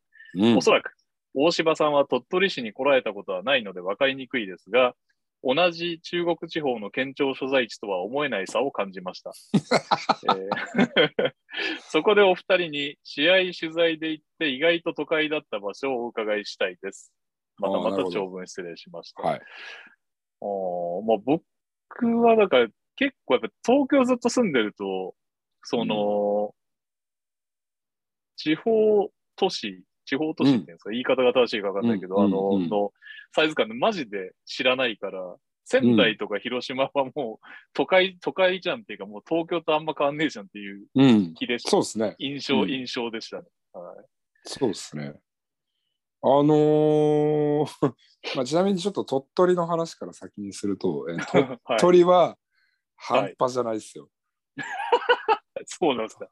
鳥取半端じゃないです。僕3対3の大会とかでも行きましたし、この間何の仕事で行ったんだっけな、なんかのセミナーかなんかで行ったんですけど、鳥取市に。はいはいはい、鳥取駅に、まあ平日の昼間ですよ、ランチの時間ぐらいに行って、はい。したらね、なんか、こう、ポツ、ポツ、ポツぐらいでおばあさんがいました。全然それ以外いないってことですか、人が。そう、いやだから、そのなんていうの、駅を出るじゃない。ももう県で一番大きな駅よ、鳥取はいはい駅。をはいパンって出た瞬間にまず人がそんなに、なんてい うの、駅駅前そうなはんだ結構割とごった返してるし、で、デパートも目の前にあるはいはいはいかはら、い鳥取って。あーはいはい、はい。ななんだるほどね。そう、はい全然人いなくて、わーそこを出たと瞬間にいなくなるんですね。そう、かつおばあさん、おばあさんしかいなく て、なんかこう人口の70%ぐらいおばあさんなのかなと思って。まあ、まあまあ、若い子はね、東京行っちゃったり、大阪行っちゃったりするのはあるんでしょうけど。そう、でも鳥取いいとこなんだけどなーと思うんですけどね、僕は。うーん、鳥取、うんごめんなさい。砂丘のイメージしかないですね、私。ああ、そうですね。でも鳥取いいとこいっぱいあるんですけどね。えー、はい。というとこなろで、るほまあ、ど意外と都会だった意外と都会だった。はい。 えーみんなとちょっと共感できるようなやつがいいですよね。だから、その、広島、仙台とかは都会なのはみんな、いや、そりゃそうだろうみたいになるだろ うし。そうですよね。えー、岐どう阜だろうな。あ意外ですね。都会なんですか岐阜は悪くないですね、全然。えー、岐阜駅の周りとか、岐阜、いいっすよ。岐阜、お休みとかで、なんか、飲み歩き、練り歩き、全然ありだと思います。なんなら、なんか、う2、ーん3ヶ月、ちょっと、出向かなんかで行きたいぐらい。 はい。本当に。出岐向阜いでいっちすょっと、このオフはスープスと合同、合同、あ、合同合宿すればいいんじゃないですか岐阜で。ああ、いい、いいですね、いいですね。なるほどね。岐阜いいとこなんだ。 知らなか岐った。阜、確かに。う僕は岐阜好きでしたね。ーん。うんそんなところですかね。なんか、その、思ったより都会シリーズは、まあ、北九とかもそんな感じしますけど、鹿児島とどか、こですか北九あ州と鹿児島か、うんあ。ーあ、北九州、ね鹿。まあ北鹿児島、北九州はねはめっちゃ都会ですね。はい。うん鹿児島都会でしたっけ鹿児島駅の周り、覚えてねえな。あ行ったは悪ずくなんなだけいどな。全然悪くないですよ。うーん。うん。あとはどこだろうな。あ、福山。おう。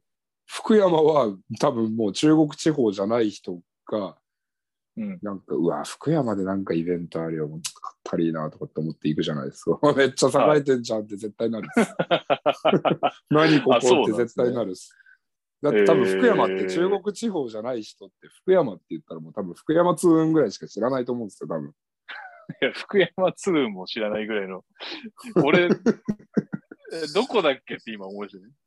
福山は、えー岡山と広島の間にあります。あーはーはーはー広島と岡山の県境の広島寄りっすね。うーんうんそのロケーションでめっちゃ栄えてる。めちゃ栄えてるです。びっくりするです。まあ、バラとかが有名なのかうんな、確か。へうんえ、いいですね。行っそうてない、行ってないところいろいろありますね、そう考えると。そう結構ね、あの、地方、地方のね、あの、第二都市回るの僕意外と好きで、結ああ、なるほど。はいはいはい。構岡山だったら倉敷だし、まあ、富山とかだったら高岡だし、はいはいはい。もう結構そなるほどねういうのが好きなんですよね。ああ、面白そうだ面白いです。なんかもうコミュニティが完全にこう、 閉じられてて、めっちゃ独 自の、独自の文化が形成されてる。面白いでな。す。なるほどね。なるほどね。はいなんか俺、あれだな、そういえば。福島に、うん。社会人なりたての時とか、学生の時か忘れちゃったけど、なんか、突発的にみんなでじゃあ、一泊二日どっかに行こうみたいなので集まって、うんうんうんうんクソ適当に福島方面行って、で、なんかもう夜雑居ビルでのキャバクラとかフィリピンパブで飲んだりしたんですけど、っはいはいはてことがあったんですよ。当時もう15年以上前、何年前か。もっと前か。い。はまあ15年以上前に。い。はい。で、その時に、なんか僕らほんと感覚がないので、福島行くから福島市に行こうと思ってああ、な行るっちゃほっど。たんですけど郡山の方が栄えてるっていうね。そうそう、全く栄えてなくて、福島なんで東京からここ来たのみたいな感じで、福島の人にも迎えられ て、いや、郡山、郡山行きなよ、みたいな感じで、言われたんだお。姉ちゃん、お姉ちゃんに言われるっていう、そんな思い出がありましなるほどはい。今、あ福島もでそもうちょっと開発進んでんじゃないですかね。た。あ、そうなんですか。うん。みたいな話はちらほら聞きますけあーまあそうだよな、15年以上前だもんな。ど。うん。はい。 そんな感じでございました。ということで、は福山、福山岐阜ですね。そうですね。意外と栄えてる系。はい。はい。というわけで、えーこのツイッターの方のタグを覗いてみましょう。えうーっん。と、最新のものから遡りましょうかね。うん。えーっと、まずは、 おはようございます。ウッシーさん、おはようございます。現在15連敗とシーズン、シーズン連敗記録樹立中の京都に、叱咤激励をお願いします。なかなか勝てず心折れそうな状況ではあります が、土日とも粘り強く現地ブースト予定で、少しでもチームの力になれればと思っています。あはい土日行かれるということで、京都は、どことやるんだ、今週いやは。強いとことやる、確か。琉球、あ、水曜琉球、ど、あ、ああ土曜北海道っす、北海道も強いんだよな、最近。強いけど、めちゃくちゃ上位にいるわけじゃないですからね。まあ、マイケル・クレイグ先生にお願いしましょう、そこは。マイケル・クレイグ先生をじゃあブーストするという方針。 あーけってか、確かに心折れそうなっていうのはあれだけじゃないですね。その、勝ててないのもあるんですけど、うん名古屋との土日が91対58、93対48ということで、こう、うんうん試合内容的にもちょっとブースターは厳しいという慣れてるっ感じてですこかとですね。ね。う、うんん、なるほど、しんどいですね。しんどいですね。まあなんとかね、サイモン帰ってくるまで頑張ってほしいですね。そうですね。まあ、京都は、うん、大丈夫ですよ。みんな、俺たちの鈴木達也がいるから大丈夫ですよ。鈴木達也選手ね。ああ、そう、鈴木達也選手、WE 行きたい行きたいと言いながら行ってないから、そうですね、行こうあ思いますそれダメですよ、口だけなんで。 と。いやいや、いや、ひるきさんからもね、その話も聞いてるから、それも触れるっていう有利さもありますからね。じゃあ、鈴木達也選手、ちょっと、次勝ったら、オファー出しましょう。次勝ったら。 なるほど。ちょっと負けてるうちは話しかけづらいんで。 そっか。確かにな。なんで組んだよ、今、今って言われちゃったり。今じゃねえよ、つってな。 今じゃねえだろ、つって。せめて開幕の活躍した時こう言本当っ すね。はわい。れちゃうかもしれない。はい。えーはい続きまして、ハイジーハさん、ちょっと読み方が合ってるかな。うんえーもうすぐ対戦するアルティーリの印象はということで、えー、黒、黒、ブラック、ブラック、黒。 どういうことえまあ、ユニフォーム黒い なぁ体育館も黒いなぁみたいな。ああ、そういうことですね。はいそのイメージが強いんですあのもう対戦するんで、ちょっとあんまりこう、なんか何も情報を漏らしたくないなと思って。ああ、なるほど。ここがね、ここが狙い目ですよとかね。試合後なら言えるけどってやつ。しかもね、そうそうアルティーリ、あれの可能性ありますからね。最後の最終試合、もし2位になれなかったらアルティーリと一戦プレーオフみたそういうなん可能性うもん全然ありえますね。ありえますからね。はい。まあ、バスケット的なことのヒントを少し漏らすのであれば、まあ、我が強い選手が多いなという印象です。ああ、はい、はい。なるほど。はい。 はい。以上、ヒントのコーナーでした。えーはい上田店長、もはや大柴さんとケンジ・ヒルキ氏の声を聞きながらじゃないと眠れない体になりました。毎晩楽しみに何週も聞いてます。朝早くからありがとうございます。これを聞きながら寝てるんですね。うんこれ、上田店聞長い。てるに入るのかって、上田店長ですね。ああ、もうふざけてますね、本当に。あーでも書いてますね。川島選手の回は30回ぐらい聞いたって書いてますねあ。あ、すごいね。さすが、秋 さすが田でのございます、えフーァン。はい。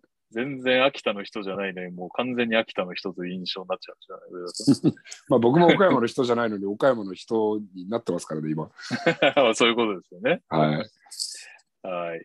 えー、匠さん。ひるきさんに質問です。うん。 B リーグは FIBA ルールのもとに試合が行われていますが、各オンザコートオフィシャルタイムアウトを除く、はい競技力向上やエンターテインメント性を高める目的で、日本独自のルールを作るとしたらどういったものがいいでしょうかうん検責されない程度にお願いし ます。えー個人的には国際試合につなげるために FIBA ルールでやるならオフィシャルタイムアウトはなしがいいと思います。うん CM 用だとわかるのですが、あの感覚は染みつかない方がいい気がします。なるほど。ということでした。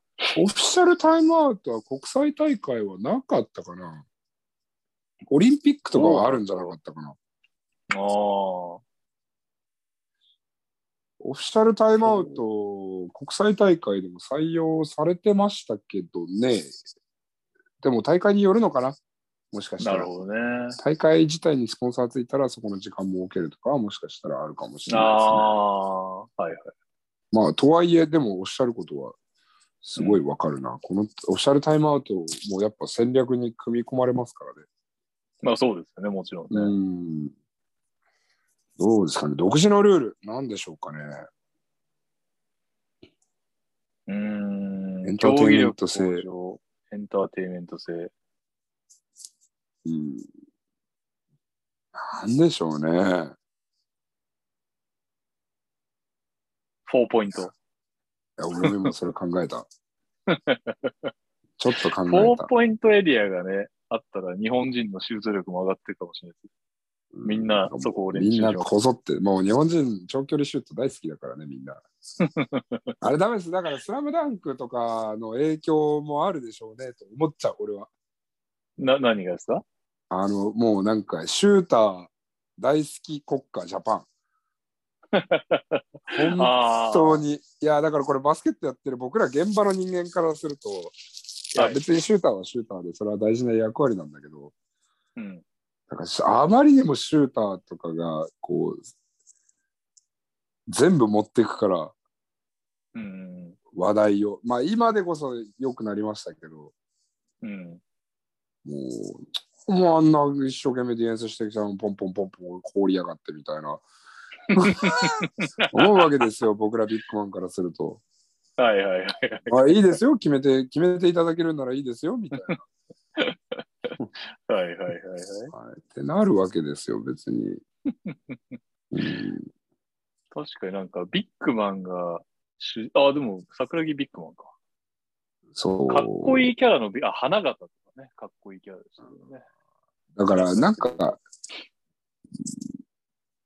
まあ、そうっすよね。だから、えー国際舞台とかで活躍できそうな選手とかが、やっぱどうしてもシューターとか。だから結局、世界選手権とか出て、大差つけられてる試合とかでも、スリーポイントポポンって入った選手とかが、こう、いや、あの選手、今回成長がすごく見られてよかったですね、みたいなこと。いや、まあ、それはそうなんだけど、スリーポイントじゃない部分もバスケット、すげえいっぱいあるから、うん、なぁとは思っちゃう。シュートは別に放ったら入ったみたいなタイミングもあるから、なるほどね。うん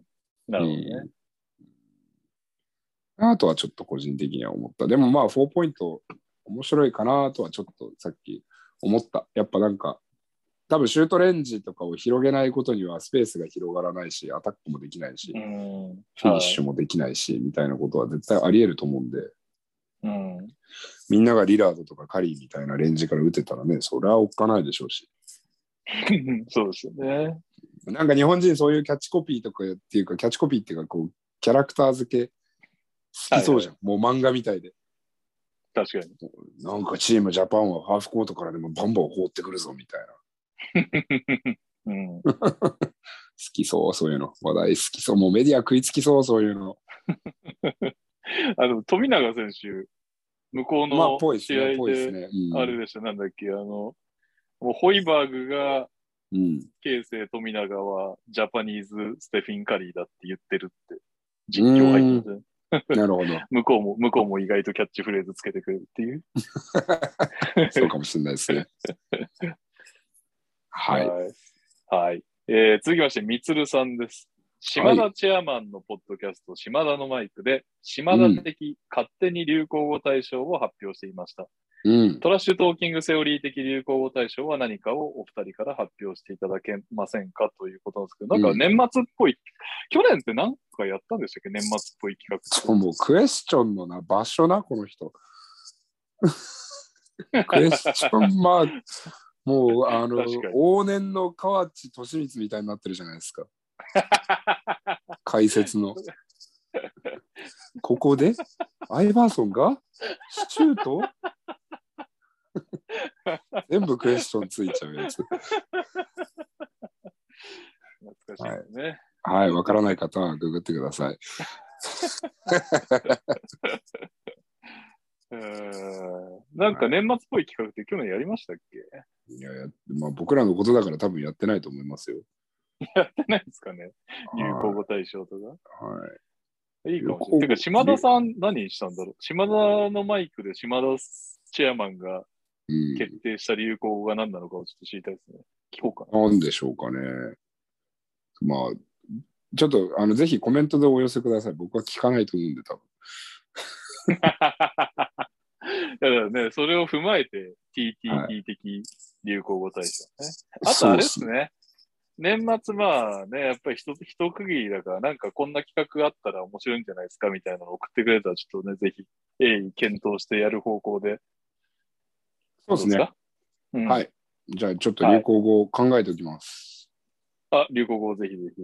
じゃあ僕も考えておきます。かつ、なんか、年末にやってほしい企画などあったら教えてください。今年の、えーはい。今年の漢字一文字みたいなのが発表されてましたね。昨日だか一昨日だか。あ、もうそんな季節。何ですか、はい今年の感じ。金でした。金。ああ、多分オり。リンピックとか、なんかそういう絡みもあったでしょうし、なるほど。まあ僕はそれ金って、はなんかそこ、僕がテレビの生放送をやってる時に、こう、はい。まあ一応情報番組なんで、今年のが発表されました、ダダンみたいなのが出てきたんですけど、 はい。僕、金って呼びましたから、 金じゃなかったわと思って。 まあ一応お金もやっぱりその助、あのー補助金やら給付金やらであーいろいろ。とお金が動いていたのでっていうところも意味合いとしてはあるみたいですけど、なるほどね。はい。はい。今年のね、漢字ね。 これは難しいな。バスケ版でやるって言っても。そうですね。あーはい。えー続きまして、スーさうんん、とバスケ好き。うん。えー広島が井出選手、佐渡原選手の新規契約と、えー渡辺選手、中村選手の特別指定を発表しましたが、特別指定の選手がリーグのルールとして保証されているものって何かあるんですか広島はお金持ってると思うのですが、独自にやっていい範囲とかでやっていることとかありますかあーこれっなてどういおうこと金なとのか出してないっていう。最低保そ障。のいやいや、特別してお金出ますよ。あ、出るんだ。うん。一応上限が決まってたかな。あ、なるほど、なるほど。うん。プラスアルファプラスアルファは量いや量量とか、ああ、まあそういうのはやっていいだろうけど、うん寮とか車貸すとか、そんぐらいはやっていいだろうけど、はい。あんまりガチャガチャはやってやれない気がするな。うーん。つばつけたいからといって、車を買ってあげるとかはやっちゃダメよという。いや、でもなんかまあ、最近の学生、大学生とかは全然いいんですけど、 まあ、なんか、契約になんか、高級車入れ入れてこようとしてきたりとか、え、タワマン、タワマン盛り込んできたりとか、あるんすかあるあるあるある。ええ ちょっとそういうのは、あの、うちじゃないところでぜひご要望いただいてと思って、 そうなんですねってニコニコ、ニコニコしながらそうなんですねって話聞くんだけど、へえそうなんだ。それって、うん。エージェント経由ですかそれとももうエージェン学生がそこまでね、そこまでガタガタ言ってくるのはエージェント経由が多いですね。ああ、なるほどね。はい。うーんいや、いいんですよ。別にあの彼らの権利なんで主張するのは全然、はい何もでも主張してもらっていいし、それはね、はい。まあ、せっかくプロ選手になったんだから、いい、いいとこ住んで、いい車乗ってね、っていう話だろうと思うからさ。うん。うんそれは全確か然にいくらでも、いくらでも言ってもらっていいんだけど、まあ、それはさすがにちょっとクラブを見て言ってくれよとは、俺は思いますけ ど。タワマンって。俺も住んでねえわっつって。そうでもなんか、やっぱタワマンとかに憧れがいくんですかね。不便です よ。あの、駅直結とかだったらまだいいけど、うん。別に離れてるやつとかも無駄に、無駄にエレベーター長いし、それはありますね。そう。なんで、まあまあまあ、でもいいんじゃないですか。若い、若い時しかね、そうなんか、いできないですから。確かに。はい。だんだん、どんどん、まあまあ、うん超スター選手になれば別として、だんだんだんだんね、シビアな 感じになってきますからね。そ契う。約まあ、をあとなんか、なんかいいやってなってくるんで、いろんなことが。 自分の好きなも なのるほどが、ね。自分の好きなものがどんどんこう研ぎ澄まされていくと いうか、うんタワマンじゃなかったな、つって。うん、単じゃなくていいわっ ていう。確かはい。に。はい。えー、っと、えー、純喜さん。NBA を見てると、各クォーターの終盤に2-4-1を狙って早めのショットを選択する場合が多い気がしますが、うん、 B リーグではあまり見かけないように思います。何か理由があるのでしょうかきちんとした、きちんとセットした方が得点効率が高いのでしょうかうんいや、まあ、やるチームはやりますし、気づいてたらやりますけど、まあ、微妙ですよね。だから、例えば、50秒ぐらいだったら全然ありだと思うし、はい。うんね、50秒とか40秒台とかだったら全然ありだと思うんだけど、じゃこれがじゃあうん38秒だからって、まあ、ペッて放って、残り、だ結局それだと相手が24秒フルに使った場合って十何秒しか残んないから、はい。じゃあまあそれですげえいいショット作れるかどうかっていう保証もないから、うん。で、あとはその NBA ほどそのトランジションだったり、一人の選手が突破力みたいなものが、ね、NBA と比べたらそれはちょっとは少ないから、まあそうですよね。うんその NBA 期待値みたいなところはね。うん。まあ正直、プルアップ3をそう、なかなかの確率で打てるやつとかが一人はいますもんね、NBA のチームね。ってなってくると2-4-1しやすいですよね。うん。運んできそうて、ですねなんか結構もう本当に運んできて、いきなりプルアップして、スリー打って、さあ守ってみたいなの結構見たりしますね、流れのうんうん中うで。んうんうんうんなんで、はいまあ僕はそれが理由かななんて思いますけど。はい。うん。ありがとうございます。はい。えー、菊芋さん、うん。毎回楽しみに聞いています。ありがあとうりごがとうございざいます。ます。うん。初投稿です。あら、ありがとうございます。ね、今更で申し訳ないですが、オールスターについての投稿です。うん。自分は B リーグのオールスターや個人賞に全く興味が湧かないんですが、うんこれなら見たいというのを思いつきました。はい。真面目な方です。うんイメージはボクシングのマススパーリング、マススパーリングのよううんな寸止めの組手です。うん。コーチ陣が選手を選抜して戦術合戦のようなものを見たいなと思いました。はい。どんな形式かは考える必要がありますが、バスケの面白さがより伝わるように思います。美しいセットオフェンスコンテストでもいいです。それに対するベストなディフェンスコンテストも面白いです。いかがでしょうかご意見よろしくお願いします。2月の B リーグオールスター楽しみです。いや、もうそれバスケ好きな人しか来ないじゃん。ダメだよ、それ。 せっかくオールスターというこのなんか、そうそうそうそマスに響かせようとう。してるの そうに。そうそうそう。逆を行く。いやいやーだからまあまあこの流れは止められないと思いますよだから結局オールスターってはい。こう話題性とかお祭りなんではい。でまあいろんなところを巻き込んでそれこそ地域やメディアいろんなところ普段関わらない人たちも巻き込んで B リーグってこんな面白いんだぜ、華やかなんだぜまた見に来いよいろんなことやってんだぜ、一年中みたいななんかそんなのを多分ね売り出したい側面があるだろうからうん。もういいんですよだからもうバイウィークだと思ってくださいバスケット好きな人は。うんなるほど。って、もう無理だと思う。その、目的が一緒じゃないから、多分。僕らははいはいはいいいバスケットが見たいし、選手たちのやり合いが見たい、熱くなる、たぎるようなものが見たいみたいなのがあるかもしれないけど、うんそれは別に全ての人がそうとは限らないし、リーグ側が狙ってるものとはね、一致してないから。そうですね。うん、とはいえ、これは、美しいセットオフェンスコンテスト が。これめっちゃおもろいですね。なんかでも、発想がすごいですね。あのーマーチングみたいな話でしょだから、要するに、タイミングとか、どれだけ揃ってるかとか、そういう話、うん。あ、今のはスクリーンに行くのが少し遅れたのでダメですね、みたいな。細けえ。 うんうん、面白いですね。誰が評価するんだって話だよな。確かに。感性に、もう、感性によるところが大きすぎるわ。これ、ちょっと往年の人にやってもらって、カオス感をさらに強めてもらうっていうのも。 審査員がね、 完成形の。はい、いいですねあ。ーあ審査員はもう、めくるめく老害たちを呼び寄せて、 ガタガタ言われるみたいな。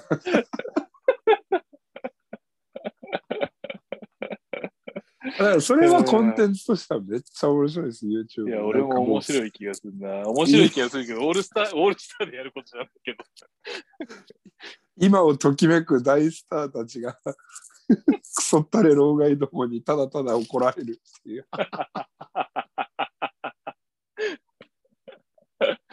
いやー、いいですね。いやーすごいですね、なんかこの日本の封建社会をこう、いまだ、俺ら、俺たちはまだ捨ててないぞ、西洋化には行かないぞっていうメッセージのあるコンテンツです ね。なんか日本ってでも、あの、ナチュラル老害はいると思うんですけど、おそらく。はいあれいないですよね。あの、張本さんみたいにもう狙って完璧に、もう、まあ、ほあー本物なのかもしれないけど、まあ、え演じに、演じに行ってる人はじゃいはいなはいですね、い老害を。そうですね、そうだかいうのら出てきたら面白そうですね、 ESPN のスキップみたいな感じですよね。ああ、そうそうそうそうそうそう。んうんヘイトいと、ないっすねヘイトとページビューを稼いで出ていくっていう。うんうんうんうん。いないっすね。いないですいね、る全然。記者さんではたまにいますけどね。ああ、そうですか。うん、たまにね。あでも、あ、はいはいはい。なんだっけ林なんとかさんなんかやたら、うんうんうん代表をこき下ろしてた人ね。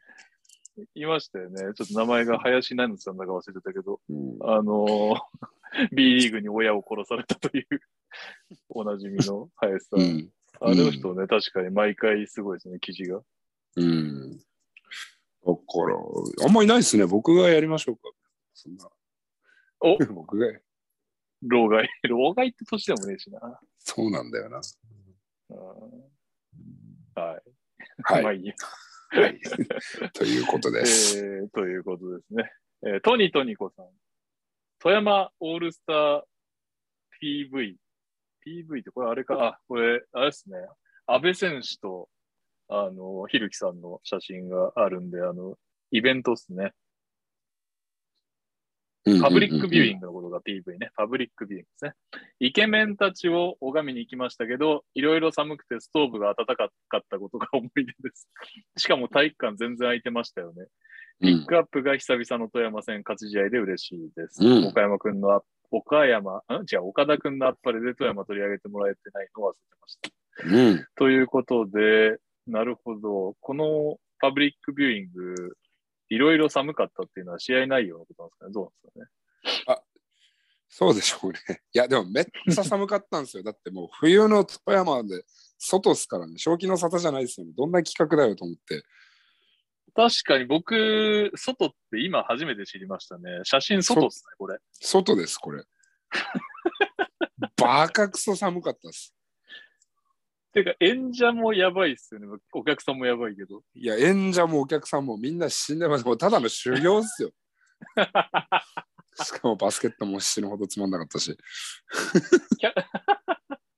お客さんは、酒は飲めるんですかえーっと、いや、なんか普通にお酒とかなかった気がするけどな、なんかスペースマジにでこう椅子ペペペペペってやられて画面があって、それをなんかみんなで見てるみたいな。えでも試合マジでつまんなくて、最後に大塚選手がポポポンってスリー決めて、やっと盛り上がったみたいな。はいはい、大塚さんが MVP だったんでしたっけかな、うんうん。は最後の方、なんか大野さんが多分いはい、はい大。塚にあのエレベータースクリーンみたいなプレードローアップしてあげたりとか、はいはいはいはいはいはいはい。みたいな内容だったと思うんですけど、うん。そんな気はする。うん、寒かったです。とっても寒かった。ああ。うんちょっとこれは考えた方がいいですね。はい。パブリックビューイングやるなら。はい。えー、そして続いて、元さん。えー3円の3点ビハインドで残り35秒ぐらいのオフェンスは何だったんだろうフロントから入ったけど24秒だと思ってたはてな。うん丁寧にミスマッチ作ってパス入れたところで14秒でターンオーバー食らってたけど、そもそも5秒ぐらいでスコアしてもう一度オフェンス狙うべきなんじゃないのかな。気になるから聞いてみたいということで、まあこれ、千葉戦のゲーム2ですね。日曜の方のうんうん3点ビハインド残り36秒ぐらいのオフェンスで、タイムアウト明け14秒でフロントコートスタートっていうのを選択したと。うっていんうところですけど、まあさっきもね、おっしゃってましたけど、2-4-1は、まあ、狙う、狙わない、うんありますよと。うん、ありますっていうことですねね。まあ、このケースで言えば、でもなんかミスコミュニケーションな感じがしなくもないですけどね、ベンチと選はい手はいがはい。ビャービャー言ってたんで、はいはいはいはい。うんどっかで遂行できない人がいたという。うん、そうですね。かもしれないですねはい。狙いとしては、もうこのセッターンで3点を取って、同点にとりあえずしようっていうことですよね、意図としてはね。うーん。おいそらや、く2点でもいいんじゃないですか。クイックヒッターだったら2点でもいいと思いますよ。3点差だったら。あーもうワンポゼッションでもその割に回っては、その割には時間かけてましたよ。うんまあでも、なんでどこが狙いだかわかんないからなのか。うん。なんで、まあ別にこれは多分、2本1をしようと思ってなかったんじゃないですか。スリーポイントで同点に行けたらいい。はいはいはいダメだったら、まあファールでポゼッション増やしてって感じじゃないですかね。まあ、そんな感じですよね。うん。うん、だけど、それがそこがぐずついたから、よく見ててもよくわかんないことになったというこそとうです。ね。はい。はい。えーっと、徳さん、ジョー君のセレブレーションについて、ひるきさんからコメント欲しい笑いということで、えっ、と、これゲームワンかな。ダーラム選手が宇都宮相手に、えーブザービーター決めたというシーンで、栗野さんが飛び跳ねてるっていう、すごいな、これ。 現役さながらの跳躍力。ねえ。まあまあまあまあ。すごい そうですねすごいアシよ。スタントコーチ 確かに、これはすごいプレーだな。日本で一番飛べるアシスタントコーチかもしれないですね。でもこれ楽しかったでしょういきなり。ね。こう満員の宇都宮の会場で、はい確かに。宇都宮のお客さんがもうす、うわーってみんなもう頭抱えちゃってるし、いやー、本当だ。うん、ああ、向こう側の人とかもみんな頭抱えてる。停止してますね、宇都宮ファンが。そりゃそうだよ。ね。これやば い。何度見てもやばいですね、こうん。はい。れ。はい。まあでも、栗野さんもね、いきなりこの優勝を目指してるチームのアシスタントコーチ行ってますけど、ちゃんとね、結果に貢献してますからね、引きそう続ですきね。頑張ってください。はい。えーっと、最後ですね。えっと、引用リツイートでもらってたの読みますね。うんかなさん。うん。えーかなり昔で2013年のレッドブル主催のワンオンワンのイベントに日本代表をかけてひるきさんの思い出があれば聞きたい です。過去絶対ないと思うけどって書いてあるけど、あの時ひるきさんのプレー初めて見たから覚えてます、笑い。はい。レッドブルね、ワンオンワン、しかもワンオンワンそんなに別に好きじゃないっていうかあそうですワンオンワン僕かはらじゃないけどってことですよね。はい。はいいやー、べまあ、あれは、いいんじゃないですか。まあ、 いいんじゃないですかってあれだけど、はい。こんな、うん。まあ、楽しませていただきました。あのイベントでもすごいお金かかってて、超楽しかったんですよ、出てる人は。ああ、そうなんですね。めちゃくちゃ何千万もかかってた、あれ。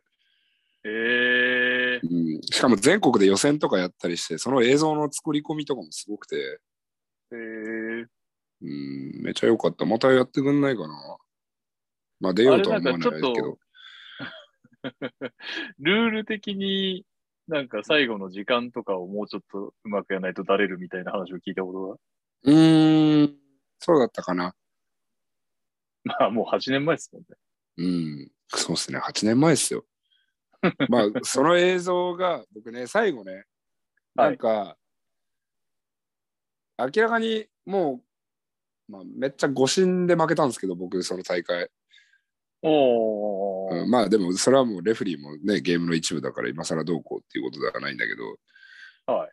あのーで、しかも、ビャービャーくっそほどレフェリーに文句言いながら、マジでお前殺すぞみたいな勢いで文句言いながら、 はい。最後あの相手の選手にアンクルブレイクされて思いっきりこけてそのこけた後もまだレフェリーに文句言いながら退場していくっていうこれ見事なヒールっぷりを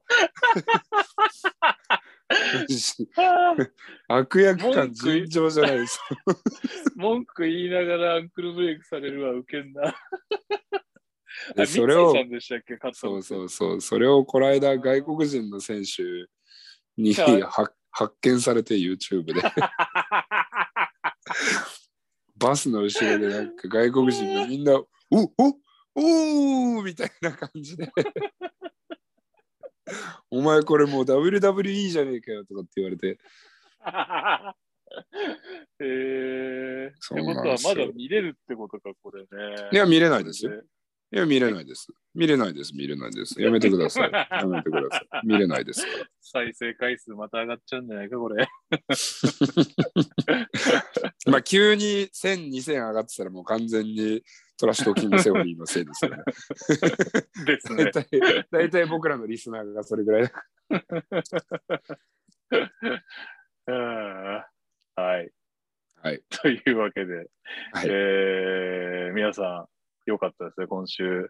いろいろと投稿いただきありがとうございました。はい、ありがとうございます。あの、他にもコメントいただいてますけれども、読んではいます。全部をちょっと時間の都合で取り上げるわけにはいかないんですけれどそうもで、すね。他にもあったんです、僕もちょっとよくはいわかってないけど。はい。でも、あの、全然めげずにどんどんどんどん投稿してきてください。僕はニヤニヤしながら見てますんで。はい。ということで、プラスね、なんかちょっと年末なんかやってよみたいなのあったら、まいいあ、あれっすよね、ゲスト呼んで久々に YouTube とかやってもいいですしね。ライブあ、そうですね。MQ さんですかだいぶ。 なんで MQ さん B リーグ知らないからな そっかは、はいい。というわけで、あ、そっか、女性ゲストいいかもしれないですあーいや、ね。やめましょ今う。やちゃんとか誘ったら来るんじゃないですか。ああ、イカ娘。イカ娘、イカ飯娘ですかね。イカ娘、いどっちか、キャッチフレーズ忘れちゃっもう 適当、適当なんだよな、覚え方が。た。 いや、もう社長っすからね、言うてね。イカ飯や安倍商店の社長になられました、えー、そうなんですね。立派なもんじゃないですか。立派なもんですよ。二足のわらじですよ。タレントうと、ーん。社長と。うん素晴らしいですね。はい。はといい。うわけで、えーまあ何かしらね、ちょっと年末やってよっていう企画なんかもちょっと皆さん投稿してくれたら嬉しいです。はい。はい。ということで、ひるきさん、今週もありがとうございました。ありがとうございました。えー聞いてくださった皆さんも、また来週も聞いてくださいね。ありがとうございました。バイバイバイバイ。